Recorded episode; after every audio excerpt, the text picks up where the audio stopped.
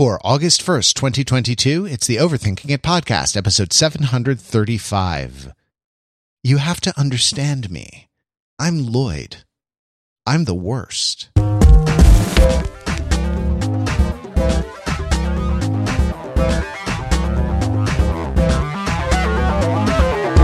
Hey, it's Overthinking It, where we subject the popular culture to a level of scrutiny it probably doesn't deserve. The Overthinkers are your smart, funny friends from the internet. We're never happier than when we are hanging out and talking about the things that we enjoy. We enjoy them more when we uh, enjoy them together, or uh, when we uh, enjoy together time about them after uh, after the fact. I mean, we don't ever have the communal experience of going to the theater anymore, do we, Pete? Oh, that's Pete, by the way, and I'm Matt. That's Matt, and I'm Pete. I'm Pete, and that's I don't know who's who. We Matt- don't even have names. Matt, I still go to the theater sometimes, but not with you. It breaks my heart. I know we don't have the community. You know, the theater, the the flickering images of the the uh, the cinema uh, used to be the global campfire around which we huddled for warmth. Oh wait, no, the giant tub of popcorn was what we huddled around for warmth. Nothing like that tub of popcorn when it's just fresh and hot. When it just you know, and you burn your arms, burn the hair on your arms a little bit by by uh, by holding it, hugging it a little a little too too close to you as you start to shovel it uh, start to shovel it into your mouth. But you see, we live in a different age, don't we, Pete? I, No, Matt, I, I got popcorn the last time I went to the movies. I just didn't go with you. I, I went with my wife. You know, and we used to we used to like sit in the seats. You could sit in your favorite seat with your by fist bumping left to to right. You'd have a comfortable seat and you'd sit there with your friends. But we can't do that anymore. We- No one sits in a chair at the theater anymore. I think everyone in the world saw Top Gun Maverick in the theater, Matt, except for you. No, you saw it. You saw it in the theater. I just didn't see it with you, man. I'm sorry. I, I had to move on. Well, the, the, the, the point I'm trying to make, uh, through my, my inimitable brand of, of anti-humor This is great. I love it. I'm, you're, I'm on board. I am riding this train, dude. is that we are, uh, is that we are, uh, talking about a Netflix movie this Yes. week and we all watched it separately Yes. on, uh, Netflix, but it's a Netflix movie that cost more than a lot of the, uh, non-Netflix movies. A lot of the theater movies. It's a movie that costs $200 million. At least that's what's advertised. Really? Really? It's a film called The Gray Man. Great, man. And this is a film about how no act is so depraved. No act is so venal. Uh, no act is so, so cowardly, so unpatriotic. No act is so bereft of moral justification. No act is so dark. Uh, no torture of prisoners so extreme that it will not be carried out by graduates of Harvard University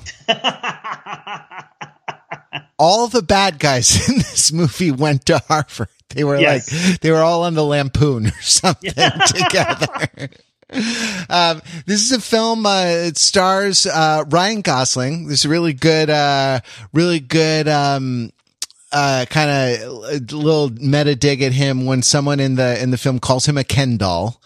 Uh, this is a film that stars Ryan Gosling and Chris Evans as, uh, his antagonist as, you know, rival spies in a spy, in a like super secret spy thing, CIA, but, but secret, uh, begins with Ryan Gosling being recruited to the super, super secret spy thing, you know, not, not like, not out in the light, not out in the, in the what? In the the the blinding light the clear the clear white light of day. Not in the darkness of night. Not in the the black absence of light you know the the just the uh obscure and um you know, sort of, uh, what, uh, uh, crepuscular, no, that means twilight. That means related to twilight. What? Nocturnal, uh, you know, lack of light, but somewhere in the middle. He's like a, he's like some sort of gray man, a man in the, uh, in the gray. Uh, Billy Bob Thornton, a, uh, a CGI de-aged Billy Bob Thornton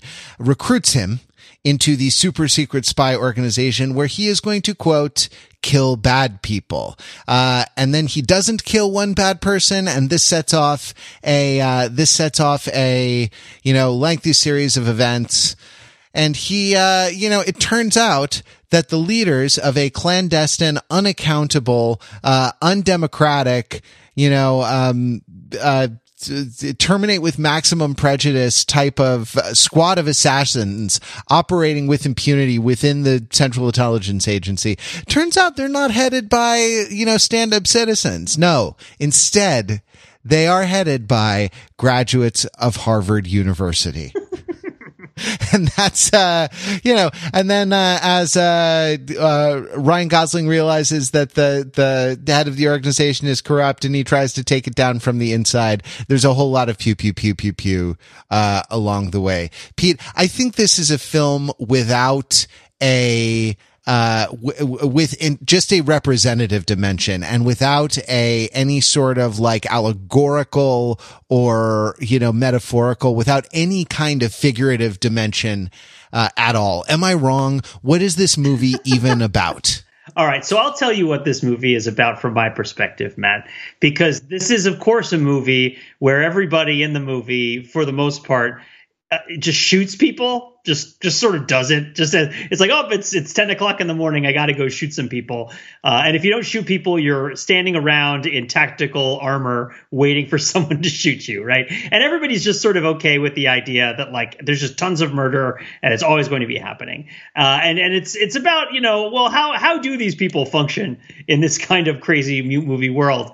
And and what are the true evils uh, in this in this crazy movie world. Like, what is what does it mean? What are the moral arbiters once we have moved into this area of of such a bizarre benchmark for everybody's behavior? And I will say, one of the greatest acts of depravity is also my favorite moment in the film, which is, of course, by the reason to watch this movie. It is it is a line or two lines spoken by the reason to watch this movie, Chris Evans.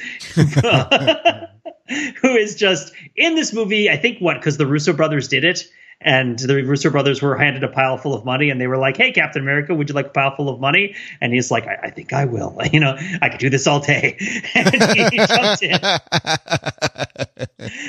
but before I elaborate too much on what Chris Evans does in this movie, because we have a podcast and we'll get to talk about it plenty, I will talk about my favorite moment, which is it, one of the many uh, scenes where Chris Evans is in a room where not a lot is happening and the camera is pointed at him and he is reacting to other things that are happening elsewhere in the story which is code for uh, chris evans doesn't have to do a lot of shooting days right? Like to do this movie. Um, and uh, somebody comes to him and gives him some news right?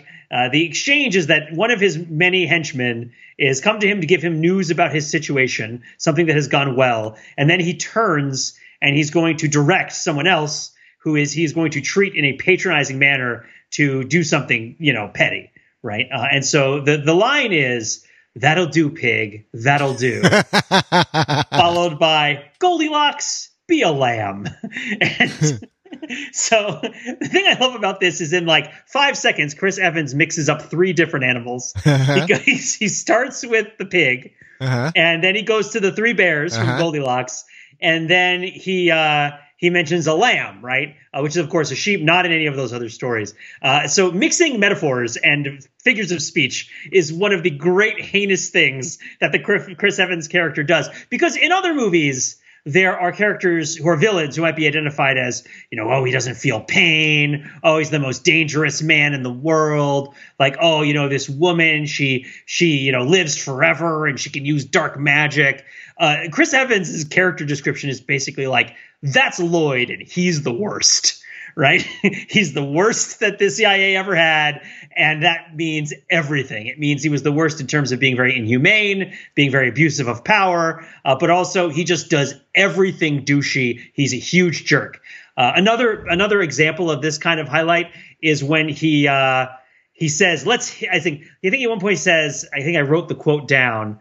Uh, let's let's hit that meatball like a freight train uh, is another one mixed mixed metaphor. he just he has he has all of these like venal things that he does through the movie that are annoying or douchey or like just really just crass or lame uh, and uh, calling calling the uh, assassin the kung fu assassin he brings in from the Indian subcontinent my sexy Tamil friend Tamil friend. Does he call him Tamil rather than Tamil or something like oh, that? Does he? Yeah. yeah that character, yeah, that that character, the the I don't know, Orientalist assassin, honorable. I have a lot to know? say about him. I think he's really interesting, but but I don't know what you had to think about the Orientalist assassin in this movie.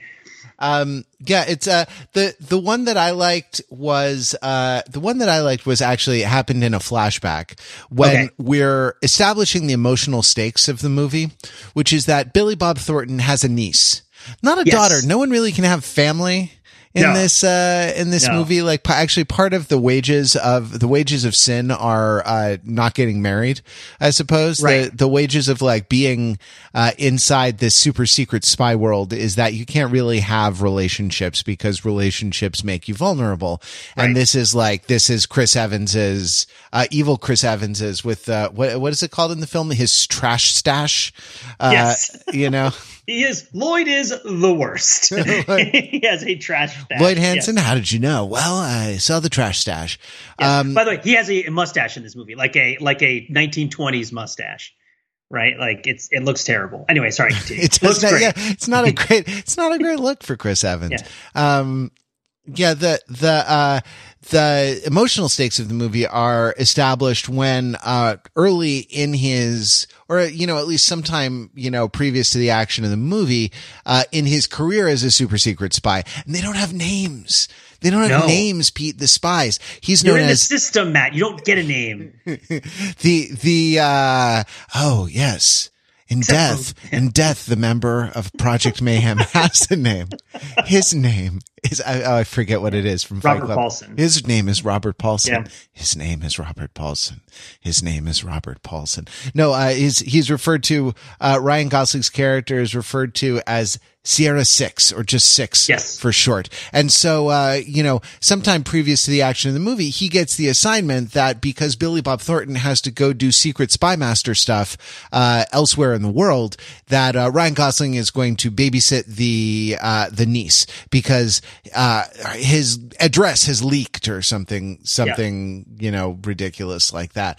And so the, they, they don't relocate. No, why would you relocate? Why would you? No, you, you, uh, just stay where you you are, but you uh, put Ryan Gosling uh, on the post six, you know, and uh, right before the inevitable, you know, close quarters fight with the um, close quarters fight with the assassin come to uh, kill the niece in the in the the flashback.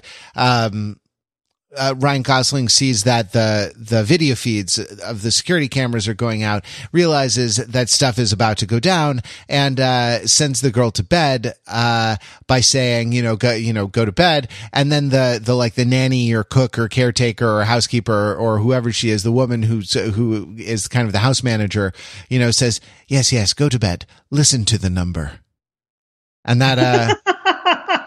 that was my my favorite oh man. line in the and and you know i mean there there were moments of I, I think if the if the film has a, any sort of ingenuity or if it has any sort of like levity or wit, if there's any sort of joy in the construction of it, it is in putting together just some of the slightly non sequitur or slight or, or, you know, pathetic or kind of like tonal left turn, uh, dialogue, uh, yeah. of it all, which was, you know, which is, uh, uh, some of which was enjoyable.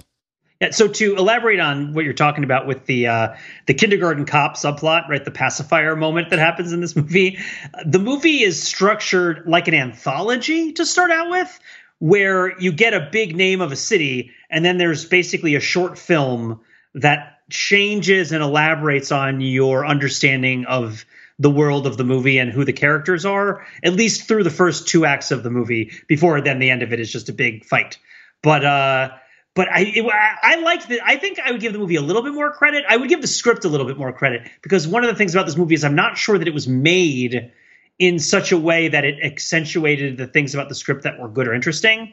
But that's also another case where, in watching this movie, I began to imagine a version of this movie that I liked a lot more. Uh, that I believe starred a young Steve Martin and would have been would have been, uh, I think, a uh, a little bit more tonally different. But the thing that to me was interesting about the pacifier subplot is that you hear about six, right? Sierra six. I, I did like I thought in my head, in my own head canon, this system is called Sierra because it's like an innovative and creative and kind of cool thing, like Sierra Games were, that is like hopelessly hopelessly obsolete and like out of business, and that like a few people are still kind of hanging on to, and are like, no man, we're going to remake King's Quest. It's going to be great. And if you go out there, you can find those people, and they are indeed remaking King's Quest, and it is going to be great. But uh, but yes, like Sierra for me was felt sort of like Sierra Gaming. But the point being that like this is a Suicide Squad kind of movie where they don't have superpowers, but they're high. You know, Ryan Gosling is hired by the government from prison to go and like do the jobs that nobody else will do. And you know he's gonna and he's the gray man, which implies that he has no identity and he has a number instead of a name, right? And uh, and and there's this expectation that this is going to be a kind of dark and noirish movie about a dude with no identity who is kind of going through this sort of perfunctory world of violence. But instead, they almost immediately start layering on humanizing and kind of meaningful dimensions of his life that are both of a large scale and a small scale. Not just his life, but like everybody's lives. Like these are people who go by aliases, who use numbers instead of names, who have no families, who travel to a different city every day. They're constantly shooting each other and blowing things up. And, you know, they can't have any attachments but like there is a, a relatively unironic though figurative conversation about aluminum siding that takes place at one point. Like the little code uh, language that they have to exchange at different times like is small talk conversation sometimes. And and in these little moments and other moments you find out kind of little quirks and little personal dimensions of each of the characters till you get to the point where you realize like six just because his name is six doesn't mean that he doesn't have a personality and he actually has a personality and most of what's interesting about him is his personality. He has good taste in music he's kind of funky he's kind of gender progressive he's into a little soft s&m but really with consent. That movement was actually really interesting. Maybe we should come back to that one. But but for the kindergarten cop one that really rolls it out where it's like oh man this is a guy with no attachments who cares about nothing and he has to figure out whether he's going to take this information about you know the shadowy agency or whatever and, and take it to somebody. Oh no no no no. Like he actually really likes his boss. The guy who hired him he like not only does he like him but he like likes his family and, and like hangs out with them on the weekends right? Like and uh and he's ryan gosling so he's like a nice guy right? Um and uh, i mean i'm sure there are definitely movies where ryan gosling's not a nice guy but this is not one of them. And even though he murders a lot of people um yeah, but he does it. He yeah. does it in a nice way. He murders people yeah. in a nice way. You know? There's literally a scene in this movie where he's about to murder two people, and he's in the room with the little girl, and he's like put and he hands the little girl earplugs so that little girl she's like 15 16 years old so that she can put the egg earplugs in her ears he's just so it's like it's about him being nice right um, there's another moment where uh, lloyd is talking to billy bob thornton and talks about how much he hates cats and it's like, who likes cats? And Billy Bob Thornton's like, I like cats.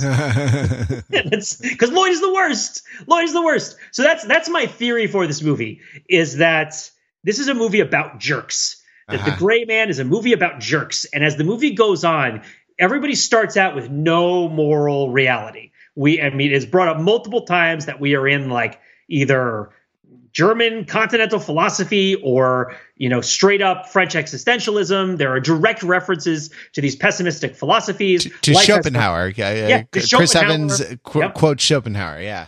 Yeah. And, and, and then Ryan Gosling almost quotes, uh, uh, is it Camus or Sartre? I forget which one said, one must imagine Sisyphus happy. Um, Almost. He, I mean, he, you know, it's the, uh, this is also in that same flashback when the, when he's kindergarten copping, when yeah. the girl, when the, uh, the girl asks, his protectee asks him, what's that Greek word written on, you know, tattooed on your arm or something? He's like, oh, it's the name of a Greek guy. He had to roll a rock up a hill. Yeah. it is it is Camus, and it's very um, it's very uh, it, it's very clear that he's talking about himself, and he says, uh, you know, does does he ever get the rock up the hill? And and Ryan Gosling's answer is, I'll let you know. Yeah. does he ever get the rock up the hill? and so like everything they're doing is pointless, right? All of the spy shit they're doing. Oh, I'm sorry. All of the spy stuff they're doing is uh, is is ultimately pointless and uh, does not have a purpose in and of itself. But they have choices within the context of the spy things that they are doing to either be a jerk or not be a jerk about it. and uh, and Lloyd is a huge jerk about it in every conceivable way. Right. Uh, it, and uh, and six is not. Six is like relatively polite. And the, You know? the boss, the the other Harvard guy, Regé Yes. Jean Jean Page, eh, the the Count of uh, the Count of Bridgerton, or Yes, uh, yes, whatever yes. he is, you know, is the uh, is also a jerk, is a huge is a huge jerk, but he's more of an officious jerk, you know. At Yeah. least at least Chris Evans is is willing to do well. I mean, you know, I I do agree. He spends a lot of time in the control room, like he he was. you know, he was spy, he was hired for, for like, uh, five days of shooting in various control rooms or like automobiles or, you know, interior, interior sets. Like, it's funny to me when they do a big title card to establish with, you know, drone footage that establishes a city. And then like you cut in right away to an interior where it's like, you know, this is on a soundstage. Like this is not in the, in the city that, that you're in. But, um, you know, he, he was, uh, he was hired to do that, that, you know, five days of, of shooting, uh, interiors. And then that fight, the final fight with Ryan Gosling, which took five weeks to shoot Yeah. to this extremely long hand to hand fight that takes place in a shallow fountain for, Yes. you know, for whatever reason at the, at the center of a hedge maze. Uh, you know, that, w- and if that's not a metaphor for, so- no, it's not, it's not a metaphor for, for anything. the hedge maze is not identity. It's not, you know, the map of the choices that you make in life. You know, the fountain doesn't represent rebirth or death or anything. Well, it That- does represent something, though. that fight ends in just the most pointless way possible, which is that a third character comes in unseen and shoots them. So, Matt, the fountain clearly represents toxic masculinity Oh, does it? Because it recalls the sink that Ryan Gosling's abusive father attempted to drown him in when he was torturing him as a child, which we get in a flashback while Chris Evans is attempting to drown Ryan Gosling in the fountain while he's being a huge jerk with a mustache. Yes, it's uh, true. It's true. Ryan Ryan Gosling, Billy uh, uh, CGI de-aged Billy Bob Thornton uh, sprung Ryan Gosling from prison to quote kill bad people. He was in prison uh, because he murdered his father in retaliation for you know br- uh, abusing him and his brother uh, under the guise of what toughening them up or turning them turning them into real real men. Uh, he was you know uh, d- w- d- waterboarding them and uh, you know roughing them up a lot and. And that's why Ryan Gosling, uh, we're, we're a real blame the victim type of society. And that's why Ryan Gosling's in prison or something. I, I want to point out another thing about this movie as the set the setup, the intersection of the themes and the subject matter is clunky at best. I think that might be the most amusing thing about this movie because you're saying everything is surface level. I agree, and the way, I, but the way I would characterize it is this is a perfunctory spy movie, right? This is like a spy movie that it was decided ahead of time that it's going to be a spy movie, and everything else that happens has to happen in the context of this being a spy movie, and not even like an interesting spy movie, like a spy movie with lots of shooting and uh, and not a particular amount of, of suspense or strangeness. But I think the the ballsiest move in the spy movie is probably putting the theme song in five right? Like talk about a move, right? Talk about a move. I mean, I felt like the algorithm was was thumbing its nose at me at me right in that very moment because like at the beginning of the movie, there's this like funky theme song in five that plays. And I think where are they? Are they in are they in Thailand? Are they in Hong Kong? I forget where they are at the very beginning of the movie. Um, but they're celebrating New Year's, and there are sparklers. And so this, I mean, anybody who has ever played a song in five played the Mission Impossible theme, right? Like, Sure. like the Mission Impossible theme is like the or, song. In five. or, you know, Mars Bringer of War. I mean, I guess if you're fancy, I mean, maybe I suppose, but I feel like most people who play Mars Bringer of War earlier in their career as instrumentalists had the occasion to play the Mission Impossible theme. But maybe not. Maybe I maybe I can be corrected. If you listen to this podcast right now have played Mars Bringer of War, but have not played the theme to Mission Impossible in, in your middle school band or yeah. something, I feel like they oh, put oh, yeah. they put in Mars Bringer of War just to like you know just to to teach to spice up something. You know. Yeah, that, yeah. But like you know, the Mission Impossible theme is like dun dun dun dun dun dun dun dun dun one two three four five one two three four five, and so this theme song was also in five, and there was a sparkler that was moving across the screen while the theme song was kicking in, which is like a direct. I don't want to call it an homage it felt like a direct machine learning response to the intro to Mission Impossible, where Netflix is like, if we put something that is a direct reference to Mission Impossible in the first two minutes of this movie, then the people who like Mission Impossible will continue to watch it.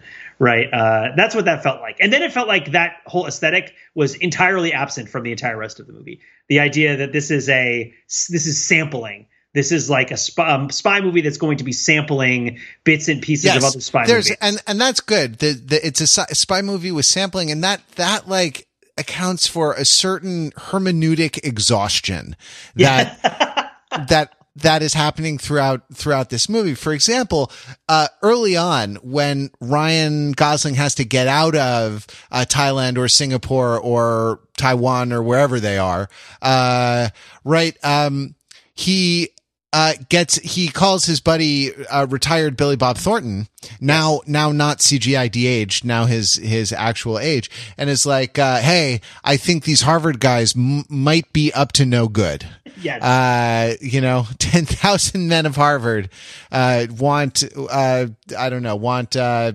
bribery today yeah. the the uh Billy Bob Thornton says, you know, I'm going to go, I'm, I'm going to set up extraction from this, this spot that you're in from this East Asian location and, you know, go to this airfield, blah, blah, blah, blah, blah. And he gets on a cargo plane and he's being flown out by an extraction team. And, um, uh, gosh, the last extraction team I had was a dentist and two hygienists. Am I right? uh, this seems like a walk in the park in comparison. So that we were, so this this happens. Uh, meanwhile, Billy Bob Thornton's uh, daughter, the, uh, she of of kindergarten cop protectee fame, gets uh, kidnapped in order to uh, squeeze Billy Bob Thornton and make him give up six. I, I mean, I, Pete, I can't believe the words that are coming Just out of call him. Ryan Gosling. His name is Ryan Gosling. the Ken doll. Uh, the Ken doll. And he, yes. uh, you know, so in midair. Jason Born Again, you can call him that. in midair, right? Uh, Billy Bob Thornton calls the head of the extraction team, uh, the dentist, uh, and he says, dentist, yeah, we thought, uh, we were extracting him. Actually, I want you to kill him. And, uh, you know, Ryan Gosling is sort of prepared for this. Like there's yeah. no like sense that there's no sense that like he's surprised. There's no sense that he had expectations or that he was, you know, resting and like is resentful at being roused from a nap. you know, there's no, they just go into a, a sort of visually incomprehensible fight in a plane, which, you know, starts crashing in the middle of the, uh, in the middle of the fight. Um, get, gets a, you know, decent point break moment, uh, mm-hmm. sampled from point, point break, um, jumping out of the airplane without a parachute, uh, and grabbing a guy who has a chute, killing him in midair and, uh, you know, going down to the, uh, you know, falling down to the, to the ground. And, uh, you know, when Billy Bob Thornton calls uh, again, or he calls Billy Bob Thornton back, it's, it, you know, there's no sense of like my, my mentor, you, you know, yeah. uh, Abba, Abba, uh, uh, what, Eloi Sabachthani, right? Like, Absalom, what, Absalom. Why, why hast thou forsaken me? Um, no, none of that. It's just, uh, you know, it's just, hey, how you doing? Fine. It's because he's cool about these. I've been better. I've been better. Be, he's not gonna make it weird. but that, like, but he's, but the idea, the idea that you live in a shifting, you live in the gray. Yes. Right. Um, you know what's white? A page. You know what's black? Ink words that produce meaning. You know, if you live in the gray, if you live in a soup of just, uh, undifferentiated, you know, kind of like, I like, I like sample, I like sampling because it really is, it's an arrangement of elements, uh, that, that don't in in themselves uh right that don't in themselves rise to the level of like an act of signification you know Yeah. in the in the uh early structuralist sense of of you know a signifier and a signified. Um but then the arrangement the the the either the kind of the itinerary of samples or the kind of the inventory of samples is supposed to produce meaning. Um but you get the sense that they were gra- you, you just get the feeling whether or not this is actually the case the the impression is that they were as you say kind of grab bagged by a by an AI you Yeah. know like trying to do these things and like it's so the the the thing about this is it puts the characters in a world right? It puts the characters in a world where they and this is like the spy i guess i'm i'm sort of developing my own theory of like what the kind of the figurative dimension of this film is. Um it's not satisfying but it's at least a theory right? Um say, say what you will about my theory at least it's a theory. The the uh uh, the the world is so absent any kind of complete signification, anything that really has meaning, a stable meaning that you can uh, hang your hat on. Like my mentor will not betray me in midair. Literally in mid-flight, right? And that the, the, the characters have to react to this world where there's, where everything is just shifting sands all the time and there's really no orientation. And I suppose, um, what I took to be a sort of visually, uh, highly turbulent, um, you know, I, I, I mean, I'm, I'm the person who calls out a lot of, uh, a lot of contemporary action, you know, cinematography for, for being visual gibberish, but like, man, this is some visual gibberish, right? This is some, uh, like, it is not clear what the relationship of shot to shot is in the cutting relationships as they're, you know, it's just, it's just kinesis. It's just like, it's like sound and lights and pretty colors. I feel like I'm, I'm like in a crib looking up at a mobile, uh, like just flashing lights and making noises, uh, uh, at me, you know, um, we, we actually turned the volume way, way, way down on this movie in the, and I don't feel like I suffered a great, a great deal for that because I, I imagine the sound design was sort of near constant, um, you know, just near constant barrage of sort of sounds of various, various kinds, hail of gunfire, uh, you know, screech of tires, roar of engines, rain. uh, there's not a ton of rain, but like, uh, I, I mean, it seems like that's something that the algorithm should have put in, like, you know, uh, rain, um, washing i don't know washing people clean of their of their many sins or something. The the uh you know if you have to live in this world where there isn't any stable meaning it's just it's difficult to like get enough of a handle on anybody to to really care about them you know? And that's like uh that's uh, that's uh, one thing that the the marvel movies do well, speaking of the Russos, right, is that like you do spend the first half to two thirds of the movie having a, you know, an emotionally resonant story where you can like care about people, where you can, uh, you can, you know, I don't know, d- d- d- get your get get stuck in you know you can hang your hat somewhere. And then you know in the last third where the the tiresome barrage of cgi punching happens you at least have some investment you know in the outcome. But this it's just the the the barrage starts uh from the from the very beginning. And i guess i mean i guess this is a metaphor for the for the world of shifting allegiances. The fact that the camera you know the camera is never never still is always like cgi or drone flying you know through the fireworks through the pew pew pew hail of gunfire through the wreckage of the plane as it's exploding and crashing to the earth through the debris uh, you know through the smoke so many kinds of smoke. I read a, a review a very a snarky critical review of this movie that was like well you know all the fight scenes are different in one they fight in gray smoke. In another they fight in pink smoke. In another they fight in green smoke. In another they fight in the smoke that's actually the gun the you know the smoke from all the gunfire. All the kinds of uh all the kinds of smoke all the smoke Pete. Yeah. Uh, anyway, I mean, I've said a lot there. Let me just throw to you, and you take no, it anywhere I'll, I'll jump want. in because I, I had a similar sort of feeling about this movie, but along slightly different lines. Same general gist though, which is that as an action movie, the biggest weakness of this movie was the semantics of the action sequences, where it was not, I wouldn't say clear, but it was difficult to, to even overlay onto them a sense of meaning.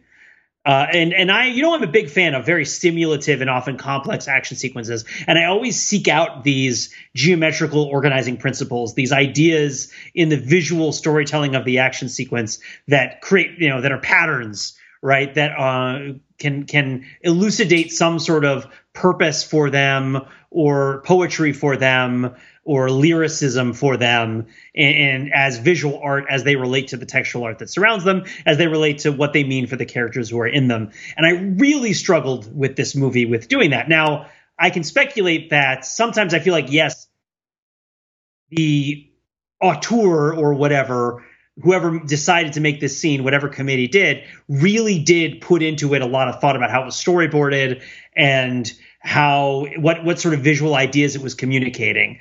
You know, and the the big example that I always like to bring up other than you know cars can't fly from Fast and Furious and then the cars jump out of a plane right? The the car jumps out of the comes out of this the skyscraper. The tall building in Abu Dhabi or something yeah like that, exactly right? exactly or like in Star Trek Beyond where Captain Kirk is feeling directionless out in the vast distance of interstellar space and then he also has to kind of have a fight while he's in zero gravity in the middle of a rotating system with an atmosphere right? Um, and so like these sorts of ideas of action sequences that have a, a poetical component another classic one is the scene in the Avengers between Iron Man and Captain America both trying to save the helicarrier while they do so in completely different methods, right? Iron Man is actually trying to like keep the engine turning, and Captain America has to perform acrobatics and fight basically Nazis while he's doing it. And it, it elucidates a lot about the characters, the way that this is being told. And in this movie, you know, I learn a lot about what's going on when Chris Evans walks into the room, immediately demands a Vicodin from anyone who will bring it to him. And then when they ask him why, says, Because I got shot in the ass, Suzanne. it's like, okay, I know who this guy is. I know what he's about, and he's the worst. he is he is he's a casual abuser of painkillers. He insults people's pets to their face, right? He has terrible trash mustache, right? He uh I believe what he um he complains when he gets water on open wounds. That stings. Ow. he, he, pretends to be hurt or scared in order to gain the confidence of children that he then holds at gunpoint. Right? Like he is he is a huge jerk. He yells at all his coworkers all the time. He like verbally abuses his female direct report, right? Or even who's supposed to kind of be his boss because right. he's a chauvinistic jerk. Yeah, well, yeah, because he's a contractor and she's actually a CIA agent, right? Yeah. And then it's like, okay, he's in a fight scene. What does he do? Like, yeah, some of the some of the ones it's like, okay, you know, in this scene he's gonna do the sniveling thing or he's gonna do the heelish thing. But most of the time when he's fighting, he's just punching.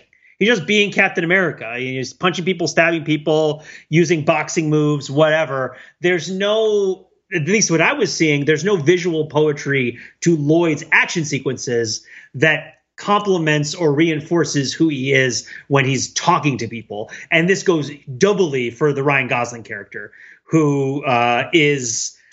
I really struggled to try to figure out what was even happening in his scenes, even when I knew what was going on. Like at the beginning, I'm thinking, okay, all these scenes have no light right? no, yeah, it's it's dark. It's so difficult yeah. to see. It's like it's anti-cinematic in that like it's not it's not the photography of things. It's it's a miasma where the photography of things ought to be. Yeah, so it's like, okay, this is the gray man. All the people are going to be in darkness and only their silhouettes are going to be lit. And that's right. how we're going to watch this movie, right? Okay, every scene there's going to be somebody with their head turned and you're just going to see the edge of their face. And this is a spy movie trope, noir trope, whatever. Um, and, and then it's like, oh, okay, so this is interesting. We're in an internet cafe and all of the people who are sitting at their desks are dark, but they have like brilliant lights coming out of their headphones, which reflects like their internal life. And okay, so these these people have internal lives even though they're in darkness. And okay, I'm seeing this. And look, Chris Evans, everyone else is dressed in black and gray. Chris Evans is in like a loud shirt. So he's super bright, but he's dark on the inside both because of his mustache and his sunglasses make this sort of like dark center in the middle of his face and also because he's lloyd and he's the worst and then that like totally drops like 40 minutes in the movie and you have these big action sequences in broad freaking daylight which totally counteract the aesthetic of the first part of the movie and then by the end of the movie you have an action sequence that starts in the dark and ends at sunrise which again sounds dramatic but doesn't i don't understand the relationship this is a movie that starts at night and then it's the middle of the day. And then I guess it's night again and then it's the morning again. But like the morning again, it didn't really start with a morning so like it had to have been a morning the first time. Yeah, no, right? it's like, like, it's sort of like day parts remixed, you know. Yeah, not, yeah. It doesn't, I'm not following what's happening with light in this movie. There's a lot happening with light, but I don't understand it, and I don't know whether it's that people said it was called the Gray Man, and that meant that we had to make the lighting situations really like uh, ambiguous or confusing a lot of the time. Um, but that's not what the the script reads like. The script reads like you know um, snarky spies who are you know kind of uh, having kind of petty conversations. It's a it's Tarantino-ish in that respect, right? Like everybody's talking about other stuff. Um, it's about Ryan Gosling trying to work through conflict with his partner in, in, in an effective and mutually understanding way. Uh, but yes, that was my main complaint. I, I, was, I was, I'm rack, I'm still racking my brain about what it means that he was chained to a bench, right? Like, like he's at one point he's handcuffed to like a bench in like a public monument. Yes and and I'm trying to remember why that happened, and I'm well, trying to remember happens, what it, it, means. It happens because after the the first time that a, a beloved mentor, uh, you know, sacrifices themselves to detonate a bomb. Yes. Um, the uh, he's. I forgot that that happens more than once. More than once, and, and take out a bunch of bad guys, yeah. right? The the um the first time he's kind of caught up by the police because he's in the vicinity of the bomb and it's like oh hey you know he's here uh, he must have something to do with this so he gets arrested by local pd but oh. then they uh, take him you know naturally as you do they take him to a um a, a big open space with a lot of people you know, I think yeah. that's, you know, their training. I, I, watched this movie less than 10 hours ago and I don't remember any of this. Right. okay, great. Excellent. Yep. Uh, and a, and, and then, you know, three teams of like commandos, you know, of like paramilitary, uh, of, of like paramilitary operators show up to uh, terminate Ryan Gosling with extreme prejudice, and he right. uh, and then like local SWAT shows up because a giant gunfight with heavy artillery has broken out in the middle of the thing. There's a there's like a Humvee with a like a heavy machine gun. yes, and a dude with like heavy metal hair. Right, right. and then and then a bazooka. Yeah. There's a bazooka like a like a you know rocket propelled grenade that yeah. blows blows up that. Um, yeah, and then uh, a grenade, couple grenade launchers in the ensuing in the ensuing chase. But he had just been been handcuffed there to you know keep him in one spot. It was just convenient for the cops to lock him to the railing on top of a bench. Oh wow! so a, that wasn't like a torture situation. That was just like wait here. Yeah, that was just like wait wait here, and then you know, and then an action movie breaks out. Right. Right. And then all of a sudden, like John Cena shows up in the middle of Fast and the Furious Nine or whatever, and is like driving an armed convoy down the middle of the street. Um, okay, okay, okay, that makes sense. I mean, it doesn't, but it's it's like it, the the Ryan Gosling having the action sequence happen while he's chained to a bench in a big public place feels it feels interesting. It's like okay, sure, this is a scene that should tell me what this movie is about. Right right? Like if it's Jason Bourne, then he's having a fight at a bench. Like the bench fight in Jason Bourne is like in the in the Bourne Identity is is a defining scene where because what you're doing is you're juxtaposing him into a, a scene of like public normalcy. You're saying like, okay, this is a character who's really weird for some reason, and his situation is really weird for some reason. Let's put him in the most anodyne and most observable of scenarios, a park bench, right? And and let's see what happens uh, and then what's weird about it will tell us what's going on in this movie. And in this one, it's like it's is it about contractual obligation because Ryan Gosling is just chained there while a bunch of nonsense happens around him that's like not very well organized or like is it just I mean what I was thinking at the time was like is this a movie about a bunch of things that a guy might do that are all like reasonably pleasant and somebody's just ruining it? It like oh you know because a lot of the things that happen it's like oh he's walking by a fountain he's like going to go take the train to meet his girlfriend he's like on at a park bench he's celebrating new year's you know none of the scenarios he's not actually doing any of these things he's right he you know he's he's flying home yeah, he's taking a plane home to see his family, right? Like all of the things that Ryan Gosling is doing outside of the context of him living literally, you know, I mean, not, not literally, but like so, so obviously figuratively that they name check it in the story, like the life of Sisyphus, right? That he's like, he lives in hell, right? Like he, his job is hell and uh, Tartarus specifically. Uh, but in this hell situation, he's just trying to do he's doing things that should be normal and they're just so fakakta. What does that mean? I guess, you know, other than just that he has to suffer, uh, and and what suffering tells you what he's what he's like. Um, the end of it is better. I mean, when we get to the last fight, we get to that wonderful scene of anti Captain America. Did you like that moment? That one was great. Well, I I can't recall. I mean, it it did it it passed through me, Pete, like the oh, yeah. like the popcorn in a uh, like the popcorn. You're you're not the only person it tub. passed through. So there's a great moment in this movie. I've been to the many great moments in this movie that I just bashed. Where I think this is the one where Billy Bob Thornton commits suicide by holding up a grenade right. Right in front of Chris Evans. And and and Lloyd's first impulse which he immediately does is to grab the guy standing next to him and pull him between himself and the grenade. Oh yeah sure. He throws the shield. He throws the shield yeah. down on the grenade. He throws yeah. the human shield because because Captain America is famous for jumping on the grenade. And this is and this, Lloyd is the jerk. He's the anti Captain America because he forces the other guy to jump on the grenade for him. Yep. Um, this also is close to the time where he's like, "You're making me destroy this historical building." he's doing every terrible thing. Stop hitting yourself. Stop making me damage this priceless artifacts while I insult my coworkers and dress poorly, say nasty things about animals, mix metaphors, confuse fairy tales, and just generally bumble about. Uh, well, I mean, Pete, give, give, give, him a little. I mean, he went to Harvard. You know, I mean, you wouldn't here, expect him to know, you know, about un- the, unity of theme. For me, the the defining exchange. It's hard to say the movie has a Downton Abbey moment because it's hard to find any part of the movie that's more or less related to what's happening. But he does. Wait, wait, wait, wait. I want to wait. I want to talk to the uh, to the the about the bench. Like oh, yeah, the yeah. Nor- the normal thing you'd expect um, for that is the the normal thing that you'd expect is that that that's a scene about confine not confinement about limited options about limited mm. scope right like someone who has all this training and can just Jason Bourne around and can you know I don't know take out you know three three people with a ballpoint pen and you know the other three with the the you know, mechanical pencil in the same pencil case, right? Like that's that person w- when you like strip their resources down to like one hand, you know, and le- and yeah. another hand literally tied behind their back, right? Like what can that what can that person do?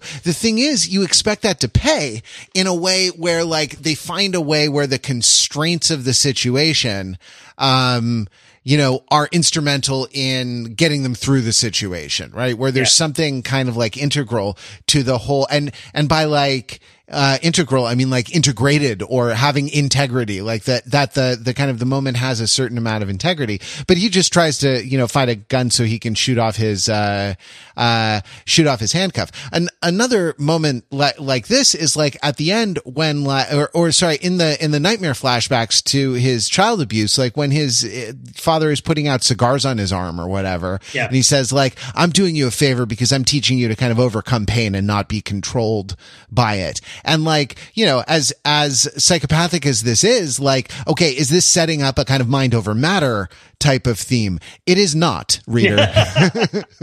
Spoiler alert. Yeah. Uh, it is not. But like there, there, there are a number of things like this where just like the, again, like it's like, uh, I, I like the, I like the, the, idea of like an AI remix, you know, one of those like one of those things of like uh not even the good ones where the hood internet put together all the the hit songs of the 90s or of a particular year into one thing. Like those are artful and those are, you know, crafted really well, but just like a just like a needle drop every 30 seconds in another uh in another reference, right? Like that do, that doesn't sort of rise to the to the level of of signification. But you were going to take a stab at it with a with a Downton Abbey with a uh, exploding Downton Abbey moment. Yeah. So uh, okay, so I want to I'll, I'll, say this, and then I I want to point out two other things. But first, and I mean that that emerged from this, right? And it's not strictly a Downton Abbey moment because they are talking about the main plot of the of the movie, and I'm sure there are other parts of the movie that are good Downton Abbey moments. I mean, any of the times that Ryan Gosling plays music for some reason would probably fit. Uh, but I love the moment where is it Suzanne, the uh, the spy who regrets somewhat that she went to Harvard yes. a little bit, uh, a little bit, uh, has this big speech, which is feels like it's just out of John Q. It's just like barking cops complaining about everything being terrible in a, in a hostage movie where everything went badly. Where it's like this is quite possibly the most spectacular failure in the history of covert ops. Yes, and this is this is right after uh, right, right after Chris Evans is like, all teams report status, and they're all dead. right, like every single one of them is just xed out, and he's like, oh, and she's like, it's the absolute most spectacular failure in the history of covert ops, and she says that it's so bad that it's going to be taught in the academy as an example of what not to do. Yes, uh, and then and then uh, Chris Evans discovers that the uh, Tamil uh, assassin is still alive and is tracking Ryan Gosling, and he says to Suzanne, "What I do can't be taught." Right. and um and he says it like dead serious right at her.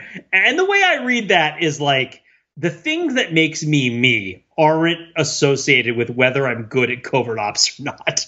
Right? Like, like you have to understand me. I'm Lloyd. I'm the worst. And the things that I do are are not a product of anybody teaching them to me. They are like my own personal choices. They're my personality. They're who I am, but they're who I am as an as, as the summary of what I signify while doing meaningless things, right? Um, and you can tell whether I'm a good guy or a bad guy based on the things that I signify while we engage in this meaningless conflict.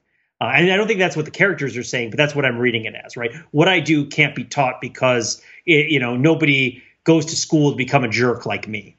And and it, this kind of this kind of uh, reading to me, maybe then try to figure out the sort of spy game of it by trying to judge which characters were jerks and which characters weren't jerks, because it was going to be a pretty solid bet that at the end of the movie, the jerks would all be bad guys and the not jerks would all be good guys because it's the only thing that separates them, right? Is like Ryan Gosling is the one who like has good taste in music, right. and like when he lands on his girlfriend's or his coworker's car, you know, on the hood of her car, like tries to get off of it and like walk away from it rather than damage it, right? Like um, all this other sort of stuff.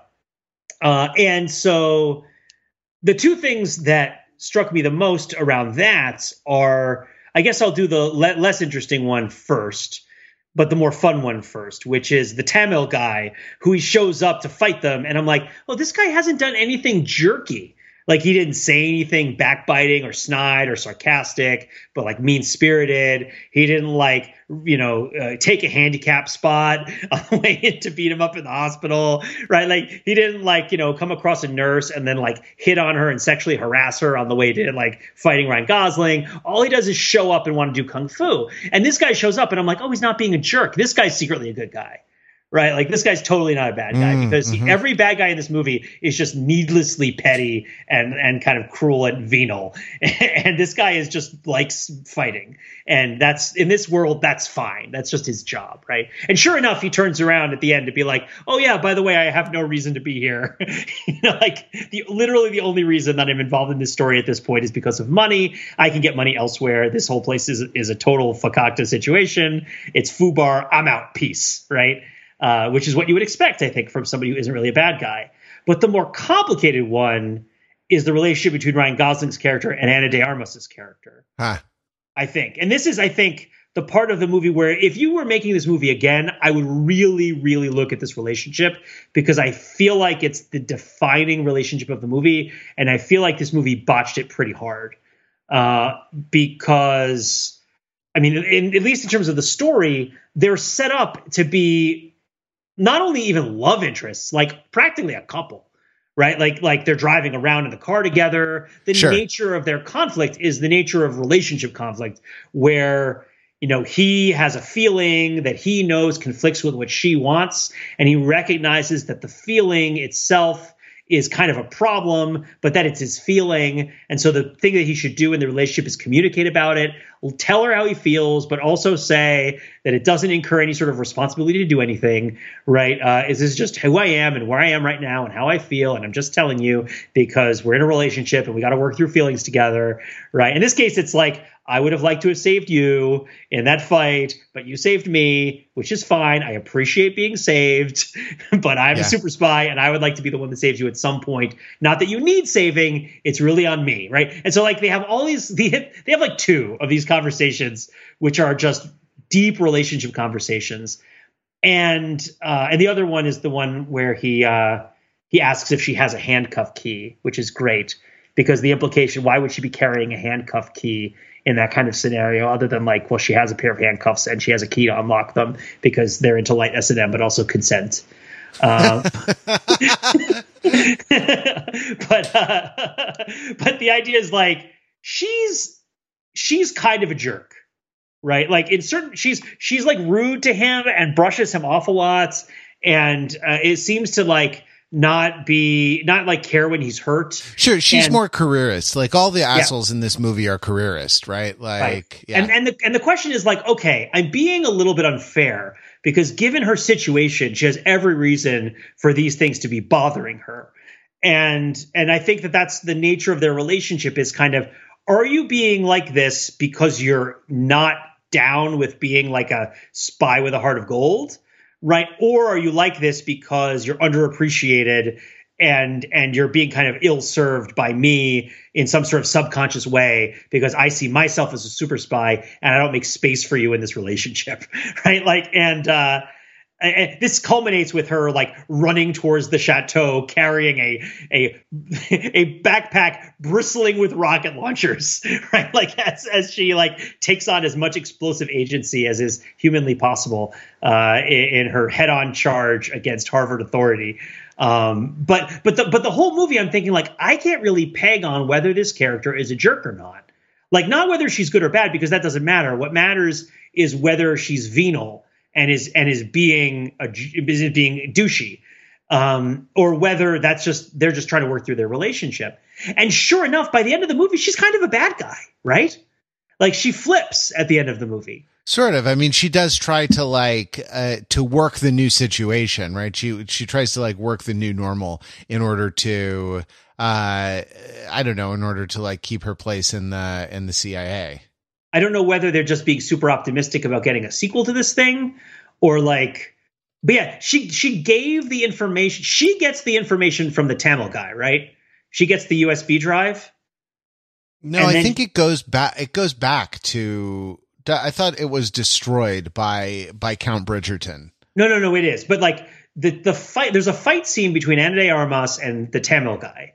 Uh-huh right? Oh, right. And that's that's the one where he he yes he gives it to her. He's yeah, like, you he's know, not a jerk. He's forget like, this. Forget this. this I'm out. I didn't yeah. realize who I was working for. Sorry. Yeah. yeah. You know, money isn't worth it. Bye. My, my bad. yeah.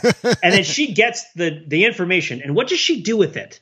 Well, I, yeah, I think it gets taken from her when uh when Suzanne uh comes in and like cleans up the scene I think yeah. that's where I think that's where it happens. I think that's what what yeah. uh, uh, what goes on. So that that must be it. But like I don't know. There's no copy somewhere. It's digital information. The idea that it's in a, a gold doubloon. It's a it's a USB drive hidden in a gold doubloon. If it goes back in the chest, they all turn back. By the way, the the like the contacts, the the information, the shape, the kind of the kind of hammerhead and like toothy shape uh, of the the USB drive with the kind of silver contacts of the USB drive's kind of data interface, right?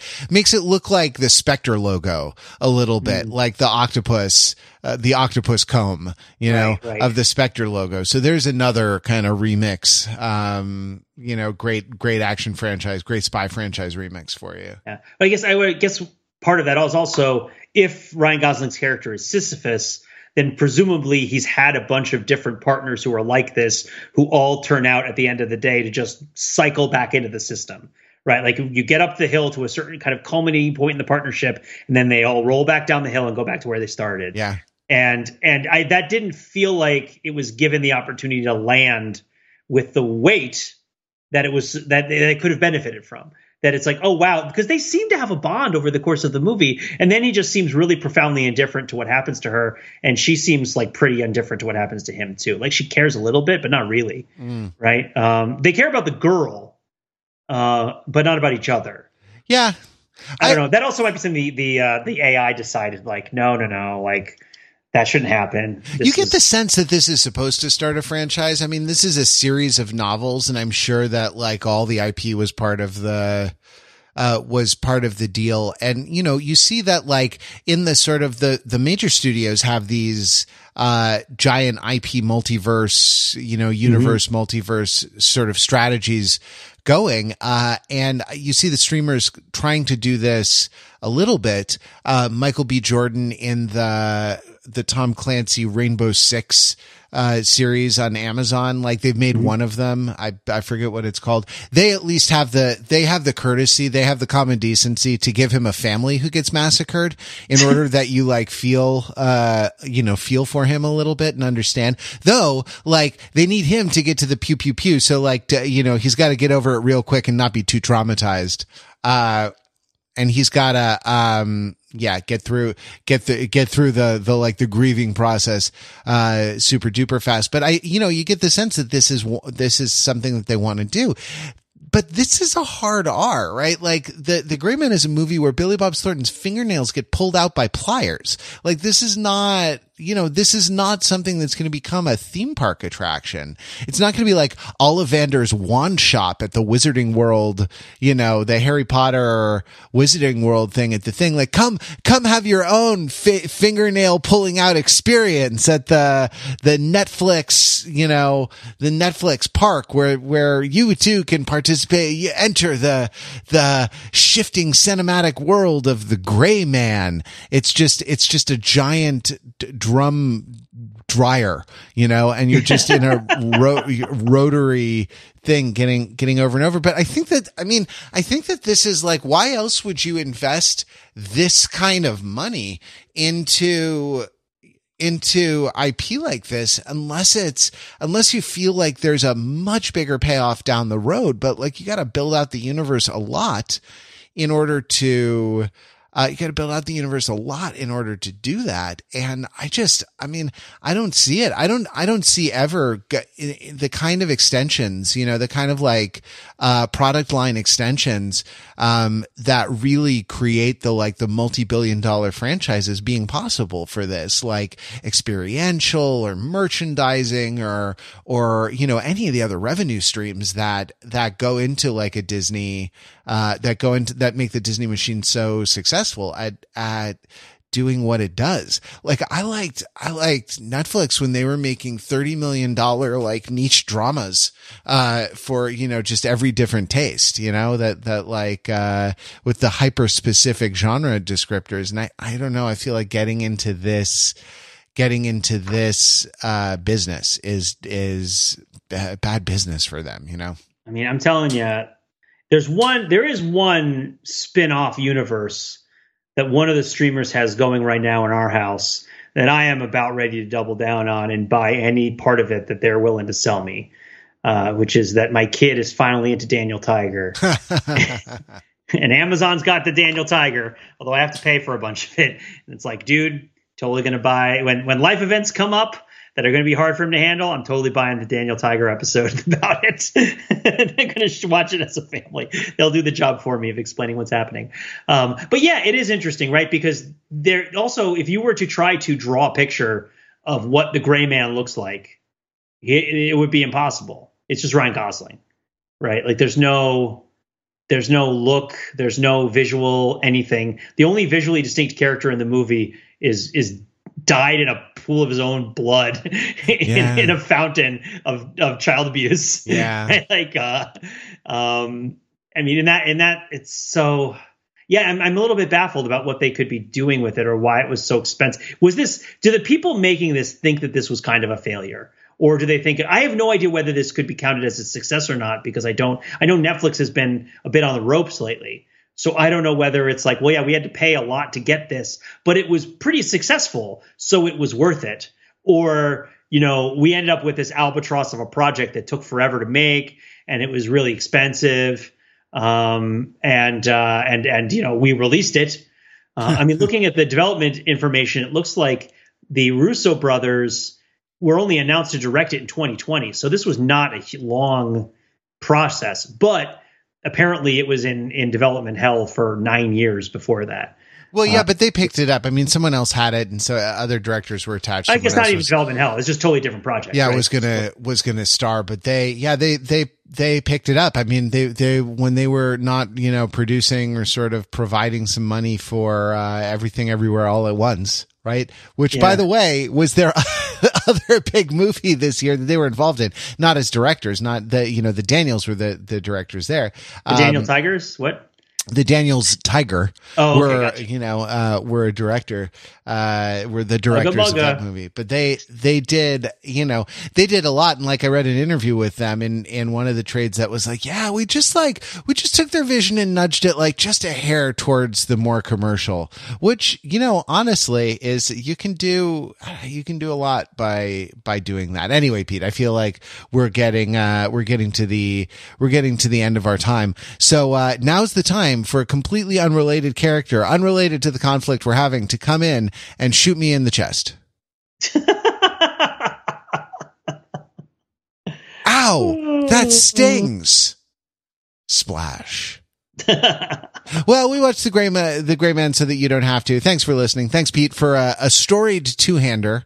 Yes. Uh, on uh, on Netflix's uh, latest latest and greatest. It's been an interesting uh, conversation. I think about a, a, movie that is interesting in parts. Maybe. Yeah, it's no uh, reminiscence. it wasn't actively painful to watch. like you watched it twice. You know? I did. Well, yeah, the second time I mostly dozed. Um, what has that going for it then? and just remember, all bad guys go to Harvard. Uh, all right, we'll be back next week with more Overthinking It podcast. Till then, visit us on the web at overthinkingit.com where we subject the popular culture to a level of scrutiny. It, it probably doesn't, doesn't deserve.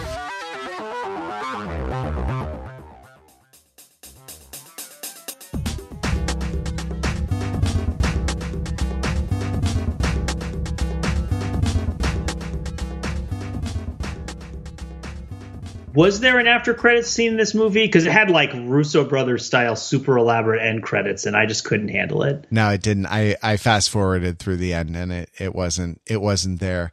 So uh, I guess that'll do, Russos. That'll do.